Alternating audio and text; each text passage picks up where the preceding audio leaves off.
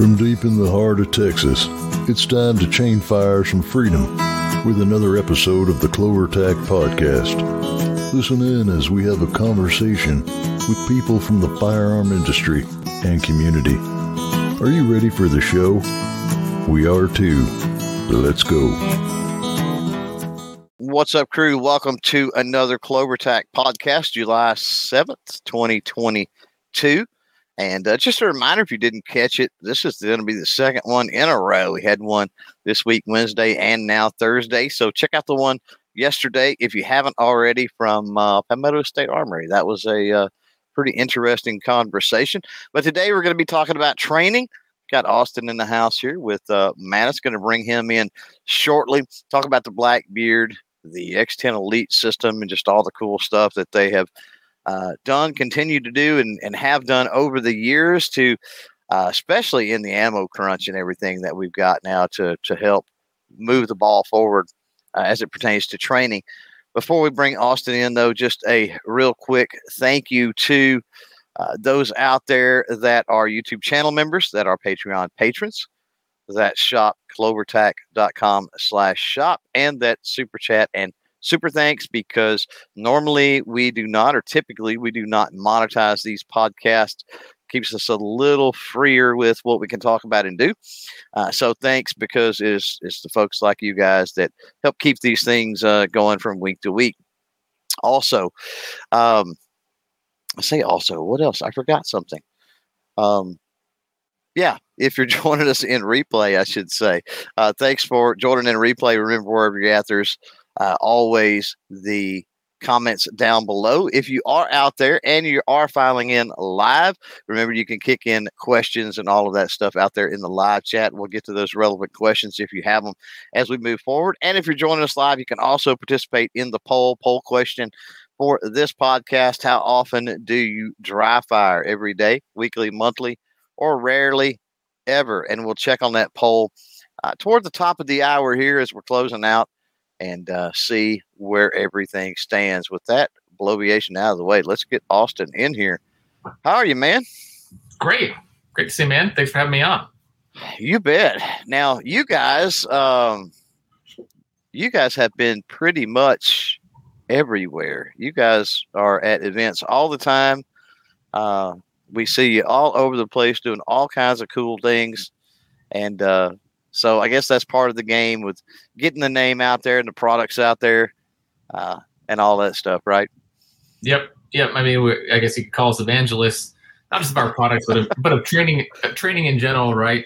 Um, it, it's the, let's call it the less sexy part of gun ownership, but probably the most crucial part of gun ownership. And, uh, can only communicate so much about what we do, about what we're, what we're trying to accomplish, you know, over pixels and bytes on the internet. So we like to do a lot of in-person stuff customers get hands on uh, our products, get hands on other training products to help kind of spread the good word about how amazingly fun and interesting training can be.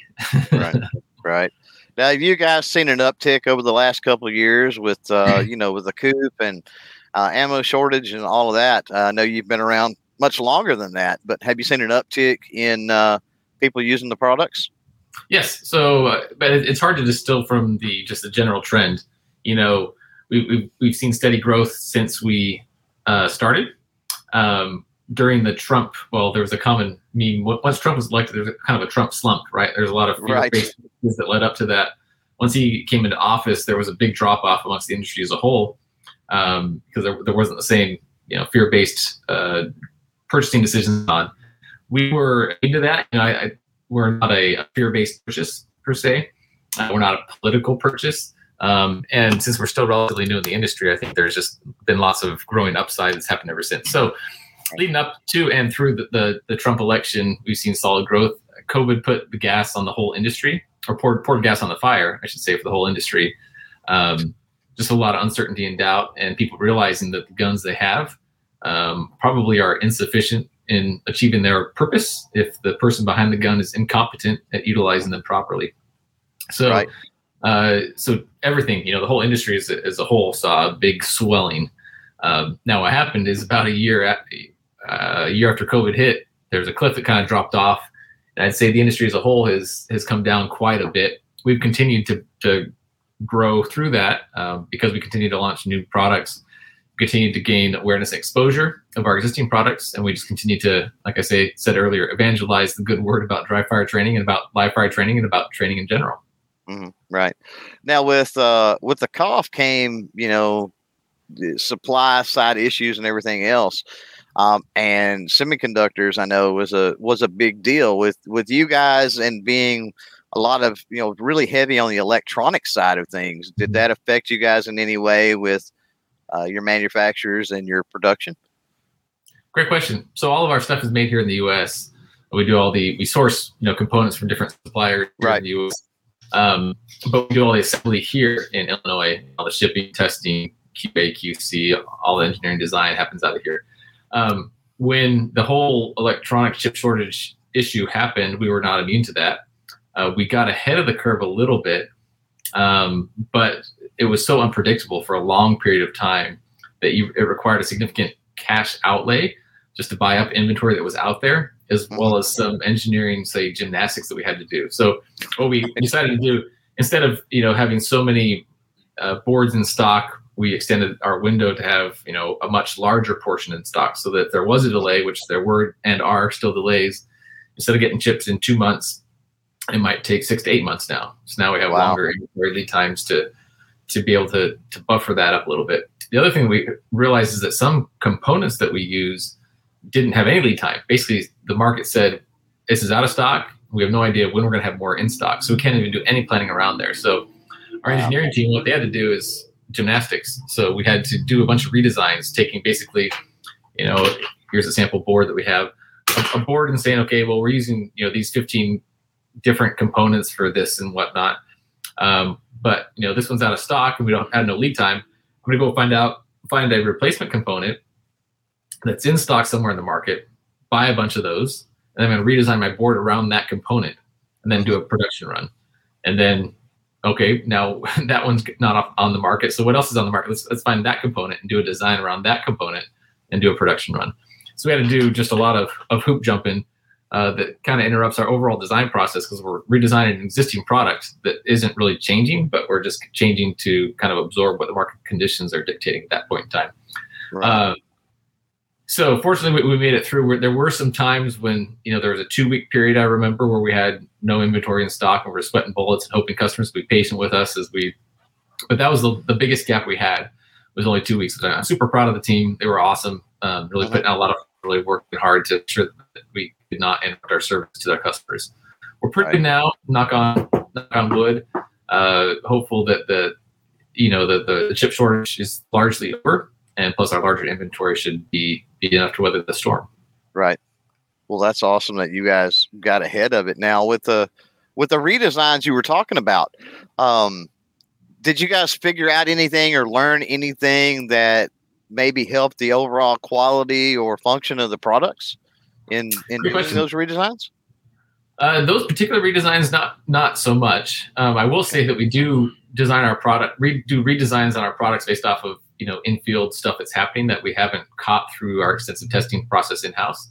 Um, okay. So, you know, if you bought an X10 today, it might be the hardware inside is slightly different than the X10 that you bought six months ago. Now, functionality on the surface looks identical, but inside we're making small tweaks here and there to make sure that we're taking care of.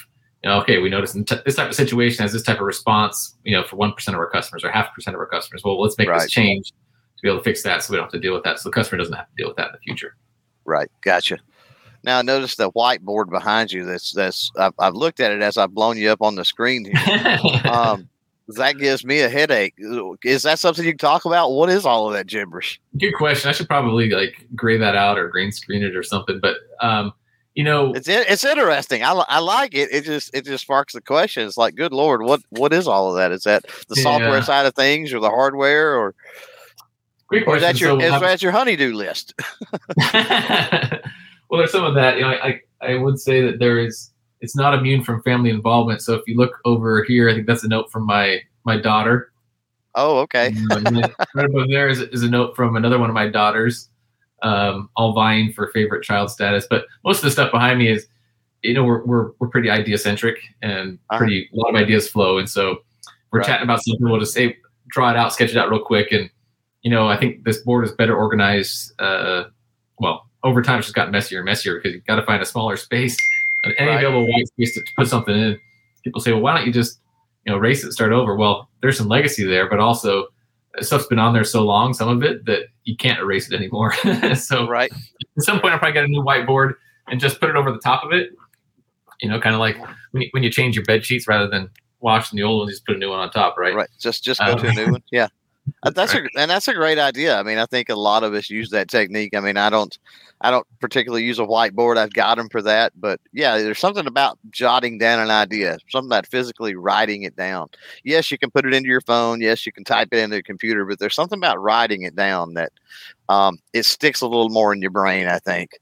Yeah. uh, when you when you do that, and plus, if it's in a place like a whiteboard where you're you know you're able to go back and look at it and you're seeing it on a constant basis, so that's kind of that's kind of neat. Um, for those folks that are that are that are filing in that are joining that may not know about the company, do you mind talking about the company itself, the beginnings, and uh, kind of what led up to today, uh, as Yeah. far as the uh, the idea of the the legacy products that you started with and how all that worked? Yeah, happy to do so. So it all started with a personal problem. You know, we all got 99 problems, and, and shooting's one of them, right? Um, we, we all think we're better at shooting than uh, we actually are. We, we blame the gun, we blame the sights, we blame the ammo, we blame the weather, but we rarely blame ourselves. Um, but the reality is, uh, we're the problem. I'm not straight facts, man. Just spitting straight facts here. Oh, yeah. And so uh, years ago, we're in Illinois and, and uh, went to concealed carry class when you know the Supreme Court ruled that it was unconstitutional for Illinois to ban it, and uh, was one of the first in the class. And and as part of the class here in Illinois, you have to do a shooting qualification, and it's not a difficult qualification. It, it's quite simple, but uh, you have to do it nonetheless. And remember, the instructor of the class uh, coming up after I did the qualification, and he's like, "Well, this is what you're doing wrong. This is what you're doing wrong." Five or six on the on the shooting line at one time, and and he wasn't by me when I was shooting. I said, "Well, how do you know that I'm doing that wrong?" He said, "Well, I'm just looking at the target. I can tell what you're doing wrong." And I said. "Well, in my head, I'm thinking." I, I get. I mean, that, that, that's kind of all we've had to go off of is, is tradition. Look at the target, right, and say, okay, well, I missed, so stop doing that, or I hit it, so keep doing more of that. But that's about the extent that it goes. Um, but you know, the data geek inside of us was was kind of like, well, isn't there a better way to get quantitative analysis on our shooting? Yep. Because if I'm say coaching somebody on how to shoot a basketball, for instance, or how to swing a golf club, like I might be looking where the ball's going, but I'm watching the shooter. I'm watching the golfer. I'm watching the basketball player. I'm watching to see how their wrists, their hips, their stance, their swing, all that kind of stuff is their follow through, all that stuff is, is happening. And because if you get all those pieces right, if you get the technique right, then the ball takes care of itself. It goes where it's supposed to go, right? Right. Or you make minor shifts from there to to tweak, um, you know, the, the quote unquote aim in those in those analogies to make it work or make it go where you want it to go.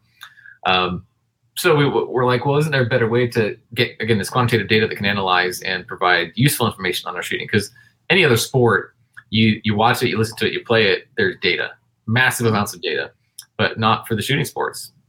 What for whatever reason, it's just been kind of ignored. So we decided, well, we want more data on our shooting, so we're going to build something that might help our shooting. So we built a prototype just to see if it would be helpful, useful, or see what data would be helpful or useful. Because data can be interesting, but we want it to be useful. Right. And I think that's that's the risk you get into when you're looking at data driven analysis. Is you look at pretty graphs and pictures, and you feel something inside. But the question is, does this actually help me improve?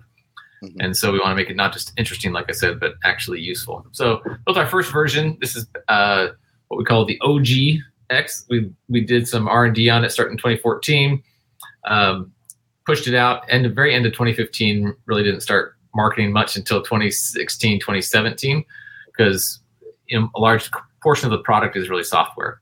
Um, Right. And so we want to make sure we get the software experience right. So yeah, we pushed it out. Yeah, we sold it, but we're just iterating super quickly on feedback from users, feedback from ourselves to make it better and better and better before we really pushed it harder on the marketing front. Mhm. Um, Right. This is the first version. Uh, super robust, super awesome, very well received. Uh, our systems, I guess, for those that don't know, our core system is the Mantis X system, and it and it this is a small the small realm mount device that attaches to a gun, typically the Picatinny rail or an adapter that we have, and it collects and analyzes movement patterns of the gun throughout the shot process before, during, and after the shot. And it sends that information via Bluetooth to an app on a smartphone or tablet that gives real time feedback on shooting technique. So rather than looking at the target and saying, Did you hit or miss? we tell you the story of why you missed and how to correct it. So right. it has diagnostics and analytics on your shooting, but then also real time coaching and feedback specific to the movement patterns that it sees in your shooting. Yep. So it's a, a, a, a different approach, very, very different approach than what traditional training has been, right? It's like I said earlier, right. it's, it's, look at the target and say, if you missed, stop doing that. If you hit, mm-hmm. keep doing more of that. And we're saying, well, where's the how do you right? Yeah, how do you know what to do or what not to do, right? And with the exactly. with the software, it shows you a visual of, well, I'm I'm moving left or right here, I'm moving up and down this way, or maybe I'm canting, or you know whatever the case may be. Yep, exactly right. So it gives you all the information to be able to diagnose your your actual shooting behavior. Yep. Um, and then it quantifies and scores your technique, which is again different. We're used to scoring targets. I get a 10? Did I get a 9? Did I hit the A zone or the, the C zone, whatever? Well, we say we, are going to quantify your technique. So regardless of where you hit, how good was your technique? So we can isolate shooter techniques from other extraneous factors that could impact uh, shooting. Because you know, it's a lot of people they will tend to aim high right because when they shoot, they pull the gun low left, right? So the Kentucky windage right. in there, and they make adjustments. But in a real life shooting situation, you can't. You can't do these mental calculations in your head, right? Your technique's right. there or it's not. So you got to ingrain this in right. muscle memory. Yeah. Um, yeah so that's a little bit of the history of where we started. Our original version. Uh, I won't get too verbose on stuff, but a few years later, we launched our second generation, um, which is the, you know the X10 is one of those like you talked about. Mm-hmm. This is the original one. We launched the, our second generation one. Uh, this is the second generation one. Like like everything, it got smaller. it got smaller. It got smaller, lighter, longer battery life, more powerful. Technology evolves, right? Always right. in our favor. Um, so we launched that. We launched a few different versions too to try to help out people, you know, a, a lower cost version that maybe are a little more cost conscious that wanted fewer features, um, but still wanted some tremendous training benefit from it, as well as introducing some new features that had never been seen before or since in terms of data analysis, um, as well as extend it to additional platforms. So we it works on pistols, rifles, shotguns, and even archery. So if it's something that shoots, if you're something that shoots things, then we have a product that help you uh, that will help you shoot better. Yeah, I've um, used um, I've used mine more for archery than anything else. Oh really? Uh, oh yeah. Oh yeah. And it um in fact I think the only videos I've done on it, I don't think I've ever even done any videos with firearms. I've done it all. There's so many people doing it with firearms. I mean, you've got so many people that utilize the system and, and they're out there and archery I seen was big passion of mine, but it's also an underserved market when it comes to the to the Mantis stuff. So I'm like, you know what, I'm going to go this route. and one of the reasons is like you were talking about. I was a youth shooting sports coach in, in all disciplines for for many years, Very and cool. um, you know, archery being a passion, and and so getting that quantitative data you're talking about, you know, I would always film my students, right? Uh, and then we would go back and look at the tape, kind of like a football game, right? The coach goes back and looks at the game footage and, oh, we did this wrong or we did that wrong. But there's subtle movements and subtle things that you can't always tell on a, on a video or a picture. Um, And also, different people and different, not only different shooters, different archers, but different equipment sometimes will perform differently as well. So, one thing that I, I noticed right away is like for me in archery follow through is is typically really important i mean you teach good follow through but i realized with my bow and the release i was using once i was able to start quantifying that data i'm like you know what my follow through doesn't matter as much as it would on something else i was able to visually see that right and so i don't have to worry so much about my follow through I can narrow down the the certain things that I need to work on more or pay more attention to. And I know now that's not a huge issue. So, um, yeah, and it works the same. I've, I've used it primarily for me with archery and shotgunning. Uh, and the follow through, and because mm-hmm. when you break that trigger when you're shotgunning, it is just it's tough, especially if you're not an inherent shotgunner. And I'm not a good shotgunner by any stretch of the imagination. When you break that trigger, if you're into precision mode, follow through, you stop in precision mode, right? the trigger breaks. You hold for a second, and you know, and then you're good. And you don't do that with shotgunning. You break that trigger, but you got to keep moving. And so, uh, yeah, the graphs and everything that uh, that data that you get is really amazing. But that's one of the things I wanted to to definitely hit you up on and let you know that I've I've really enjoyed the archery. If there's people out there that are looking to get better at archery, um, the Mantis is without a doubt that X10 Elite is a is a fabulous fabulous product for doing that. And uh, I lucked out. You know, you've got the uh, you talked about the mounts. If a lot of people don't know, um, you know, obviously a rail mount uh, inherently, but you guys also also offer a stick-on little rail section um, I was lucky enough that my bow, I've got a pick rail on my bow. So um, I didn't even have to use that. I could just throw it on there, calibrate it, and, and go, which was which was super nice. That's awesome. So do you shoot compound or recurve? Shoot primarily compound. Yeah. Okay. Yeah. Interesting. And what you pointed out, I think, is, is an interesting point about data. So we do a lot of stuff with the data that, to automatically, you know, add heuristic smart coaching layers to the experience. But what it really does is, you know, we aren't God. We don't have all-knowing eyes. The, the data is true, right? So we, the data does not lie. Um, but what it allows shooters to do is, again, take our layers we put on there, but it allows shooters to also analyze their own stuff more easily, more effectively, because mm-hmm. you have no idea if you're doing something wrong or right, or what the impact has. A lot happens when that shot goes off, be it a, a, a shot, a firearm, or a bow the human eye just can't sample fast enough. Our sample rate of our human eye is a fraction of what mantis of, of what mantis's sample rate is. Right. And so if you're looking at right. detecting, you know, those micro movements that you couldn't pick up with the human eye, you need some some technology to, to kind of bridge that gap. Otherwise, what happens is our mind tries to interpolate yeah. Um, between two points and it makes up stories to try to make sense of it all. Um, right. Which we, we over we overthink it a lot of times, right? Yep. It could be incorrect or it could be correct, but we don't know. Um, but we, we we we make up this myth and then we act on that myth and, and hope that you know the action confirms our theory. But you know that's a that's a laborious process. Right. Um, most just, just to go with the data, see what the data tells us, and, and believe the story that it tells us. Well, it, you know, it, and there's another thing. So you have people out there, and I'm sure you've heard this a lot. They go, "Oh, you know, I don't like the Glock. I don't like the grip angle. I don't shoot that grip angle well." Or people with a 1911, I inherently do not shoot a 1911 typically as well as as some of the other stuff. I really like the deep cut on it, like a CZ and and that type of thing. Um, but the Mantis system, like it doesn't care, right? It doesn't care what it's on. It's just giving you the data. So right. my point is, you say I don't shoot this particular firearm as well.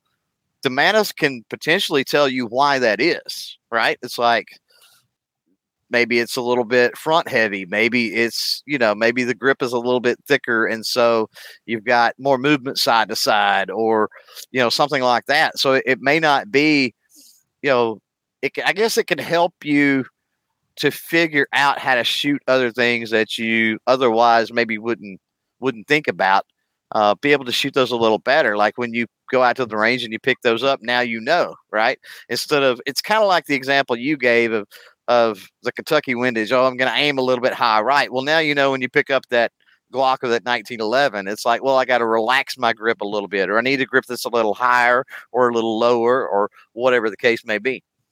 Right, you're absolutely right. In fact, uh, there was an interesting thing we discovered a couple years ago. Specifically, you brought up Glocks. Um, there's you look at the internet, and the internet will tell you that Glocks shoot left, right?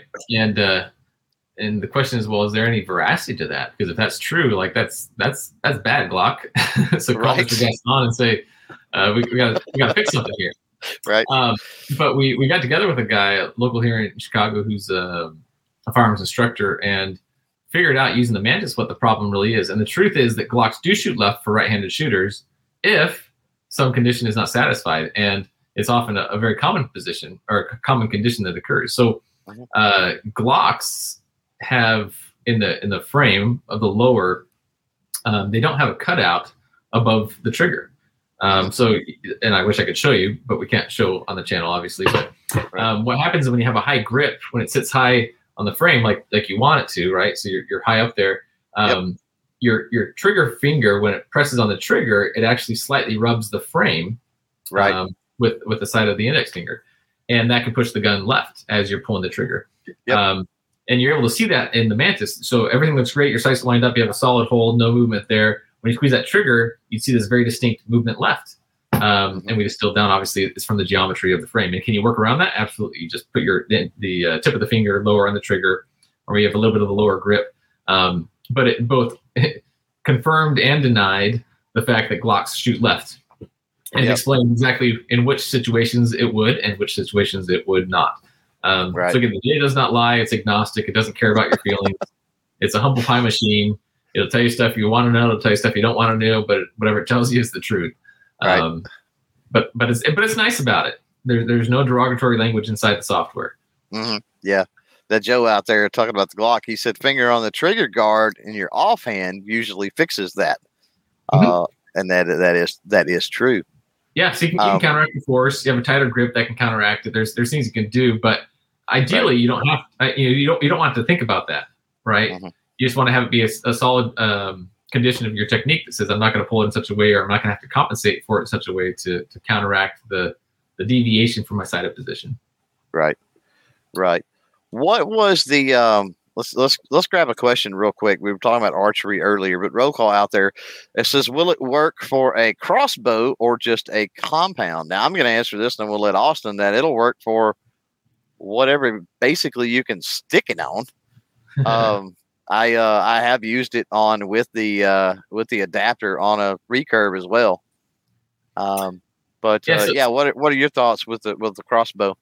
Yeah, so it'll work on a crossbow. Now the archery app. So there's different apps. There's a pistol rifle app, a shotgun app, and an archery app. So you got to connect to the right app to get the right diagnostics and analytics. Um, a crossbow is, is like a rifle. It basically is a rifle from Right. all for all intents and purposes. And so if you use the pistol rifle app, you put it in rifle mode, it'll give you rifle specific analytics and diagnostics. Um, it's going to be with pictures of rifle and whatnot. It won't be a picture of a crossbow, but you can apply the learnings there to crossbow. So yes, it works on a crossbow. Right.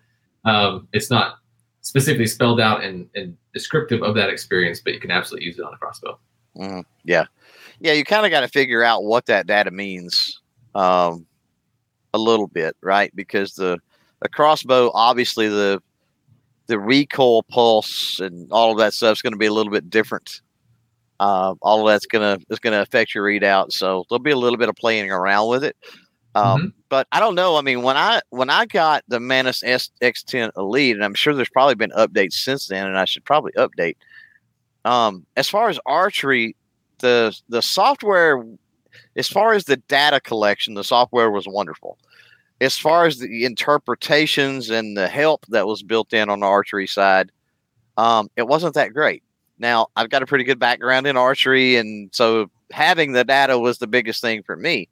Um, has has the software end progressed to the point where you guys have gotten more tips and tricks Yep. and solutions and things Yeah, in there? Yeah, so yeah, so I, I I don't remember the exact release date, but probably four or five months ago, Mhm. um, we pushed an update that had diagnostics and analytics in there. So in addition to give you the Nice. giving you the raw data, it tells you, hey, you know, you're you're torquing the the the bow, or you're punching the release, or just different diagnostics like that. Right. Right. Good. So we're going to get into let's get into a few of the products here. We've talked about obviously the flagship is the um is the Mantis X. Um you guys have the um the Blackbeard, which is interesting. Uh auto trigger reset. I've been playing around with that the last uh, couple of weeks or so. And that's interesting. So, where did the idea come up? You know, for that, I mean, what what was your thinking along those lines when you guys said, "Hey, we need to do this"? And and that particular design, because for those that don't know, it's a two piece design. You replace the bolt carrier group charging handle, and then the battery pack that works is the magazine, which I think is is kind of neat. Um, I like it for the reason, uh, and I think I said this on the video I did recently with it it's a no brainer as far as safety when you're training because you're not using the bolt carrier group and you're not using the magazine. So it's like, how could you possibly get around in the in the chamber and make it go off, right? Um, Right. So I like that. But the the ideas behind that, how long did y'all work on the uh, Blackbeard before you were able to bring it to market? Good question. So a lot of questions wrapped up in there, but Oh yeah, um, so the Blackbeard, for the folks that aren't familiar with it, is a trigger resetting system for AR-15 platform. So it's a drop-in, like you said, replacement for your bolt carrier group and charging handle, then magazine's battery pack, and and enables you to pull that trigger, and instead of running the charging handle, it resets the hammer back for you automatically, so that you're ready for the next shot. And it doesn't modify anything about how the trigger functions. It's the same weight break and reset of the trigger. Uh, so, and as fast as you can pull that thing, it resets it. So, uh, in addition to that, it also spits out a laser. So your your actual firearm now becomes a training firearm. So momentary laser. That, momentary laser there. Momentary, yes, yes. Yeah. Momentary yeah. laser. Uh, the genesis of the idea came from the reality that uh, we own AR-15s that we don't train with. That's mm-hmm. the sad reality. A lot of us own guns we don't train with, but AR-15s in particular, I think there's 30 or 40 million in the US, but it's rare to see even people trained training with it. Um, and obviously, you don't see people at home, but you think about when was the last time? Well, we, we know that dry fire training is massively effective and mm-hmm. massively cheap, massively effective, massively important to develop skills. But if you ask, if you're honest with yourself, say, well, when was the last time I did dry fire practice with my AR? You know, you're going to get a big nothing burger, right? Mm-hmm. There's a lot of a lot of issues there because you got to run the charging handle between shots, you got to break position, you got to, and it's just not fun, right? Because you can right. take a shot, pull the trigger, break position, run the charging handle, get back in position, you know, aim, take your shot. It's just it's just not fun. So mm-hmm. the reality is, if we want people to train with the AR-15s, we need to make it a lot more easy, a lot more convenient, and a lot more realistic. So really design the product for ourselves first and foremost to get our AR-15s out of the safe and in, into the training regimen, and uh, created that product. Um, we wanted it again to be an easy drop-in replacement, you know, 30 seconds or less, which it is. You just pop the rear pin, pull yep. up bolt carrier group and charge and handle, you're good to go. Um, we wanted it to have a long battery life, so we can run and gun for as long as we want to. Which is was that the, was that was that the reason for the integration of the battery into the magazine, so you could make that battery pack larger? Yep. Yeah. So okay. you can do seventy five thousand shots on a on a charge, and it's rechargeable. So right. You, you talk you talk about running an afternoon of training. Um, you know, you just paid for your Blackbeard several times over with the amount of ammo that you're saving. Right. Um, so we started working on that product in 2019. And we went through a bunch of prototypes, like anything. There's a, a whole graveyard full of uh, castaways of things that didn't work. Um, right. Like you know, it took Edison a thousand tries to find the right filament for a light bulb. We didn't have that many tries, fortunately. But what were some of the concepts. what were some of the hurdles you had? Well, the problem that you have is that you are exerting a non-trivial force in a small area mm-hmm. in a very quick period of time. Um, you know, so just the core physics of that, you know, those things are kind of contrary to each other. So you got to design something that can meet all three requirements is, is pretty tough. And then yep. you, you, make it work for an AR-15, which is you know a standard platform, um, and, and, even mil spec is standard, right? But then you find out that mil spec isn't mil spec isn't mil spec, and standard isn't standard isn't standard, and you mm-hmm. know different people design AR-15s a little bit different, and so you make accommodations, and there's triggers and everything else. Um, you know, it, it's easy to look back and say, yeah, that's how it should be designed. Um, but that's because you see how it's designed. But, right. But coming up from, uh, from scratch with that idea, you know, again, 100 ideas are on the table and you and you start trying them out and see what works and you can do lots of theoretical calculations, but until you actually build it, you don't know if it's actually going to come to fruition. Well, uh, I noticed it doesn't allow the the hammer to fall all the way forward, right? Right. So so the hammer falls, and as soon as it hits it, as soon as it hits the Blackbeard, it pushes it back and resets it. Right, so, but it, there's a but there's a it, it, looks to me like you guys designed it. There's a tipping point. Like obviously, if your hammer had fallen all the way, it would take more force, right? To break it back over and lock it into place. Where you guys are just allowing it to break enough for the trigger to break, right? Break right. enough that it, it it comes loose from the sear and then it kicks it back down. So the Blackbeard doesn't have to have quite as much power or force or I don't know what the word is, energy, right? To yep. push that hammer back down. So uh, it's definitely an engineering marvel, without a doubt. Yeah, we got some great engineers that, that have worked that to death.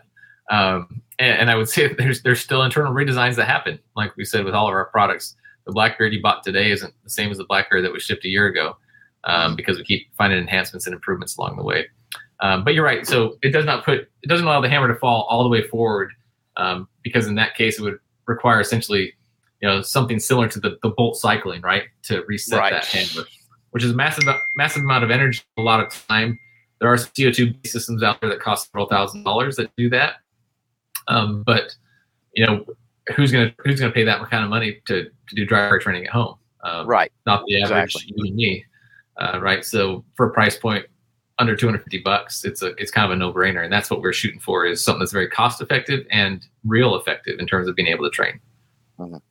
what uh what I was kind of curious about when uh when I got uh uh, this one in I've got is would it work across any of the AR-15s I've got because I'm a big fan of alternative calibers, right? I'm not I'm not really a 556 223 guy. Uh, and I will say that regardless of caliber, now they're all AR-15 platform, not AR-10 but regardless of caliber, it works in every single one of them, which I thought was kind of neat. That's awesome. That's fantastic. And and for those that aren't the AR-15 platform, uh, we do have a version for AR-10 coming out. We have a version for the SIG Sauer MCX coming out. It uses a very similar but slightly different bolt modification. We have uh, uh, for PCC, pistol caliber carbine, um, one model that's ready to go, but you know there's lots of variants between manufacturer there, so there is not Right. one size there. Um, but and then there's other stuff in the works coming down the pipeline as well. So our hope is to enable dry fire, make dry fire great again for the rifle platform as well as the pistol platform. Well, and when you're talking about a system, so for those that are unaware, go you know they can always go check out the website or or just you know Google Foo or YouTube, uh, you know some videos on the Blackbeard. But um, with the AR-15 platform, you've got the bolt carrier group that goes in, and then mag the magazine inserts from the bottom. In this case, the magazine is the battery pack which fires it, and they meet up, right? So I can see how in other models of firearms where the bolt is not directly over that magazine in the same way it is in the in the AR-15 platform, how that could be a, a hurdle just to get power to the to the darn thing, right? Let Right. alone the engineering of making the the hammer reset. Right. So any um I'm gonna throw this question out there to you because this is what I was curious about. I mean, a lot of people are using um Ruger 1022s or the Ruger 1022 platform in custom rifles. Have y'all looked into anything like that? A lot of people shoot those for uh you know, steel challenge, speed steel, and all kinds of other things. Uh, is that something y'all are at least looking into? Yeah, great question. So our current, how I would describe our current product offerings, though they're they're not small, um, Right. they're kind of tip of the iceberg. All right, so there's a lot of stuff in the works, a lot of stuff coming. Mhm. Uh, a lot of people that are spending a lot of money at ammo, a lot of time at the range, saying, you know what, if I can do this at home and save myself time, save myself money, or just make my time at the range more effective, uh, please help me out, Mantis. So we're working as hard as we can to to serve as many people as possible. Right. Yeah. Yeah. And you've got all the engineering and all the, the hurdles that, that come with that, of course. Um, Right. Getting into uh, the products, Defense Dad here's got one. Uh, says any plans to add a component to reset the slide automatically, like some companies have. Uh, and Defense Dad said he has the Laser Academy system. Great Uh, question. So yeah, the, the basically of that would be what he's getting at, I guess, is a Blackbeard for handguns, right? right? Yep. So there's a cool fire trainer. It's a system out there that resets, that cycles the slide for you using CO2. So you replace the barrel and it cycles the slide for you. I think they have an optional laser as well, so you can use it with our Laser Academy system or um, other other laser based systems out there. Um, we are yes, that's that we're working on it. That's a short answer. It's a it's a very complex problem to do. A CO2 is affected because it has a lot of compressed energy. Um, the disadvantage of CO2 is that as the amount of CO2 decreases, the the, speed and the consistency, um, you know, gets depleted as well. So the, the experience wanes over time. You got to refill it as well. So, you know, our, our trend has been uh, tackle the approach electromechanically. Um, Right. and so that that's a problem that we're we are keen to solve for ourselves as well as for others that have that same problem. Right. Um, yeah, it's like I'm sitting here thinking, it's like I don't know how in the world, how in the world you make something like that, like that happen. But I'm not an engineer, so.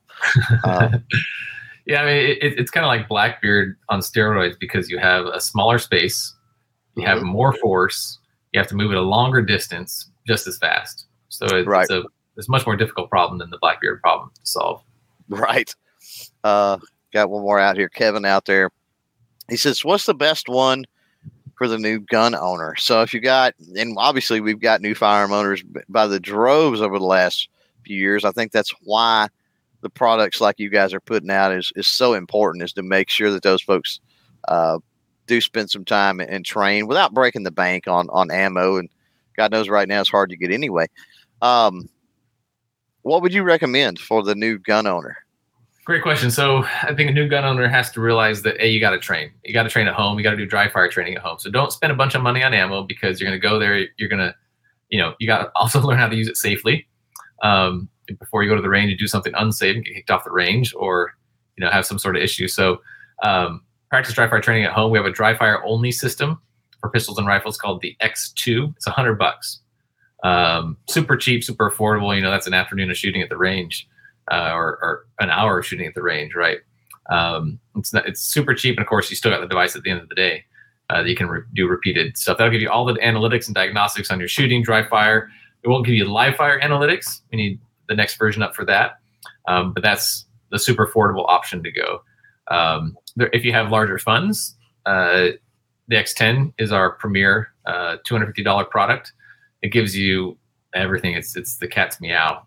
Um, yeah. And so it'll not just take the uh, say introductory stuff or, or dry fire stuff, but it takes you through live fire as well as some of the more advanced shooting uh, capabilities that you want to develop over time. And we do have a, a trade-in program as well. So let's say you, you're like, ah, I don't know how much I'm going to train.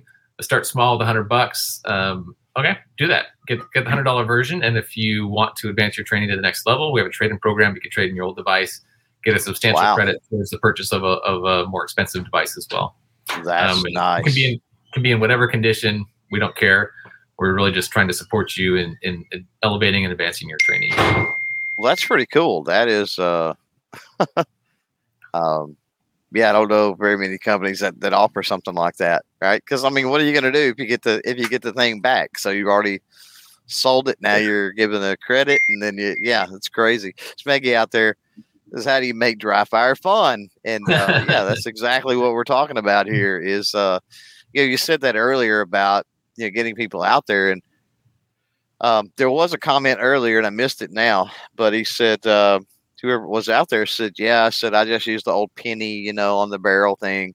You know, I can't afford you know all the fancy stuff. Um, and when you get into the Mantis system, and and honestly, you know, you talked about a couple of other uh, different things, and especially using things in conjunction with each other. Uh, I think it's great that you guys are moving the ball forward and working on bringing some of those other ideas and products in house with Mantis because that's a one stop shop, right? And it just mm-hmm. makes sense. Um, right. Why would I not want to go to Mantis for all of my dry fire training needs? You know, instead of a piece here and a piece there, and and trying to figure all of this out. Um, but I think that's the, the idea is to make it fun, uh, yeah, and interactive, and and that sort of stuff. There's nothing wrong with the penny on the barrel. It's it's it's a sound technique. It works, you know, to an extent, uh, but it doesn't give you the feedback that the uh, that the X10 is going to do, um, and it's not going to be as fun as something like the uh, the Laser Academy, which we need to talk about. We haven't talked about that in depth yet. Okay yeah, we'll talk about that in just a moment. I just want to make a comment about fun.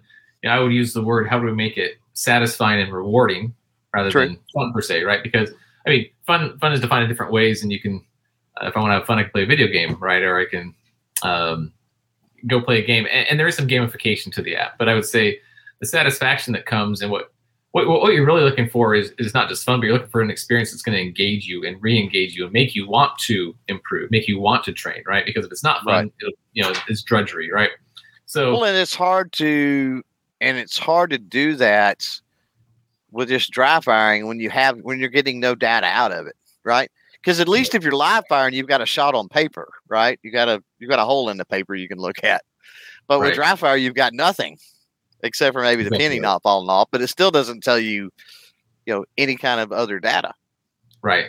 Now, uh, what Mantis does is we quantify, like I said earlier, your technique. And so you get a score. And so are you a 75? Okay, well, let's work to get that a 76 and a 77 and a 78. So you're going to progress and you're going to see satisfaction. And again, that reward of knowing that your technique is improving. Uh, in addition to that, we have drills and courses. So there's a bunch of different drills, a bunch of different courses. So you have variety, right? Because if you just do the penny over and over and over, like you just get bored, right? But now I'm going to apply some some stress. I'm going to apply some time stressors. I'm going to apply some accuracy stressors. Um, I'm going to apply some consistency stressors. Uh, we have courses in the app that uh, walk you through and they push you and they challenge you. And at the end, you get a virtual badge, but we also send you an actual physical patch in the mail for free at our cost once you've achieved that. So um, we want to reward those that are engaged in improving their their marksmanship training. And we see that as this is a key way to do that. So just using the app itself is you'll you will improve and you'll find satisfaction and reward from that. And then we send you little tokens to to make it more fun and engaging. There's a, a social small social component of the app too, where you can compare and compete uh, with other people as well to see how well you're doing. So the competitive side, we all get a little competitive. That makes it fun and engaging as well. Yep. No, absolutely. So the uh, the Laser Academy, what did Laser Academy add to the overall equation? Great question. So uh, one thing that Mantis does not give you is point of impact data. So if you look at like where a bullet landed, it's kind of like the last page of a book, and Mantis X systems tell you the whole story, but it doesn't tell you where the bullet went. Um, and that's that's something that we're very comfortable with. That's something we're very familiar with that concept, that paradigm of the bullet land where I wanted it to go. And there wasn't that equivalent in the dry fire practice, like you said. You can't, you know, if you're not shooting something, then how do you know if you hit or missed, right? So, Mhm. um, and it's just a different dimension of shooting analysis. So there's a couple other products on the market that um, have a laser bullet that you drop in the chamber of a pistol, or you can use it with Blackbeard um, that they have a momentary laser and then uses an, an app, a separate app, to read location of hits and misses on specific targets uh, to give you that feedback, give you the scoring, again, challenge you through drills and courses, etc.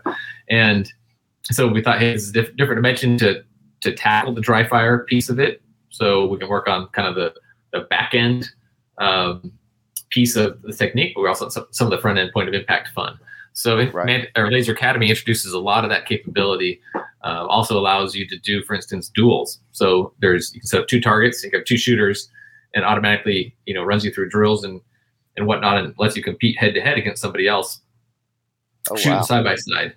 So um, again, just a fun, engaging way to to really make dry fire fun and engaging, um, to make it interesting and, and improve proficiency. Yeah, just adding another dynamic to it.